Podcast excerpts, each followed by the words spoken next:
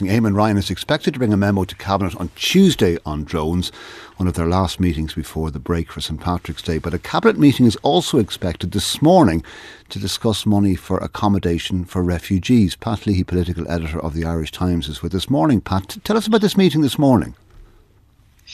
Yeah, it's what's called an incorporeal uh, meeting, Gavin, which is to say it isn't really a meeting uh, at all. It's a ring around by the uh, Secretary General to the government asking for ministers' assent in a decision that has been previously discussed between the Taoiseach and um, uh, the minister responsible. So it, it, it's not actually like an, an you know an online meeting or a Teams meeting that the cabinet would have been familiar with before. It's actually just a ring around to get a to get a decision that's classed as an incorporeal meeting. The decision that is sought is to give the go ahead for um, uh, for a program of refugee uh, accommodation, scoping out the potential for for five sites. Um, I'm told uh, with perhaps what sounds like pilot projects, maybe on, on two of the, the sites. They aim to provide 400 modular beds and uh, and and then to do uh, a scoping exercise to see what else is possible on the uh, on the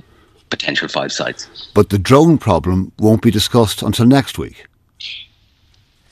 Yeah, that's right. I mean, I, am not entirely sure why this is of sufficient ur- urgency that it can't be discussed by ministers at the regular meeting next Tuesday. Why there's such urgency to achieve this decision this morning. It may, of course, be a, a political move that by holding the meeting this morning and in this fashion that the government wishes to underscore the urgency with which it's dealing with this. I, I, I simply don't know that, but ministers were told about it just last night. And uh, as I say, it's, it's separate to the, the regular meeting next Tuesday. Pat Leahy, political editor of the Irish Times, thank you. We'll be talking to Finance Minister Michael McGrath later after his department reported taking in much more tax than this time last year, mostly because of inflation, up again in February, and the increased cost of living is hitting many people hard. 74 year old Hugh Feely is a retired chef living in Leitrim. He's been speaking to our reporter Una Kelly.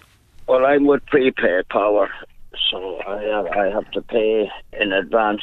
It works out if I use the blow heater a lot, you take 35 a week, easy, and that's only boiling the kettle or maybe using the microwave just to reheat something.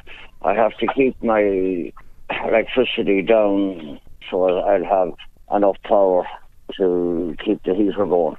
How does the price of electricity for you compare to this time last year? A year ago, 2025 would have done me the week. No problem. Do you mind if I ask, do you have the finances to cover that, or has it really made things much more difficult for you?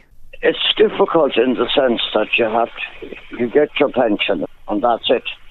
But you have to balance so much for electricity, left aside straight away or buy the tokens.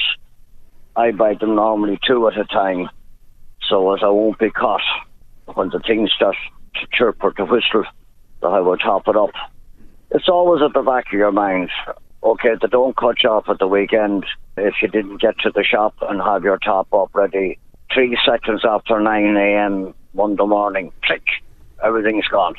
Hugh Feely in Leitrim with our reporter Una Kelly.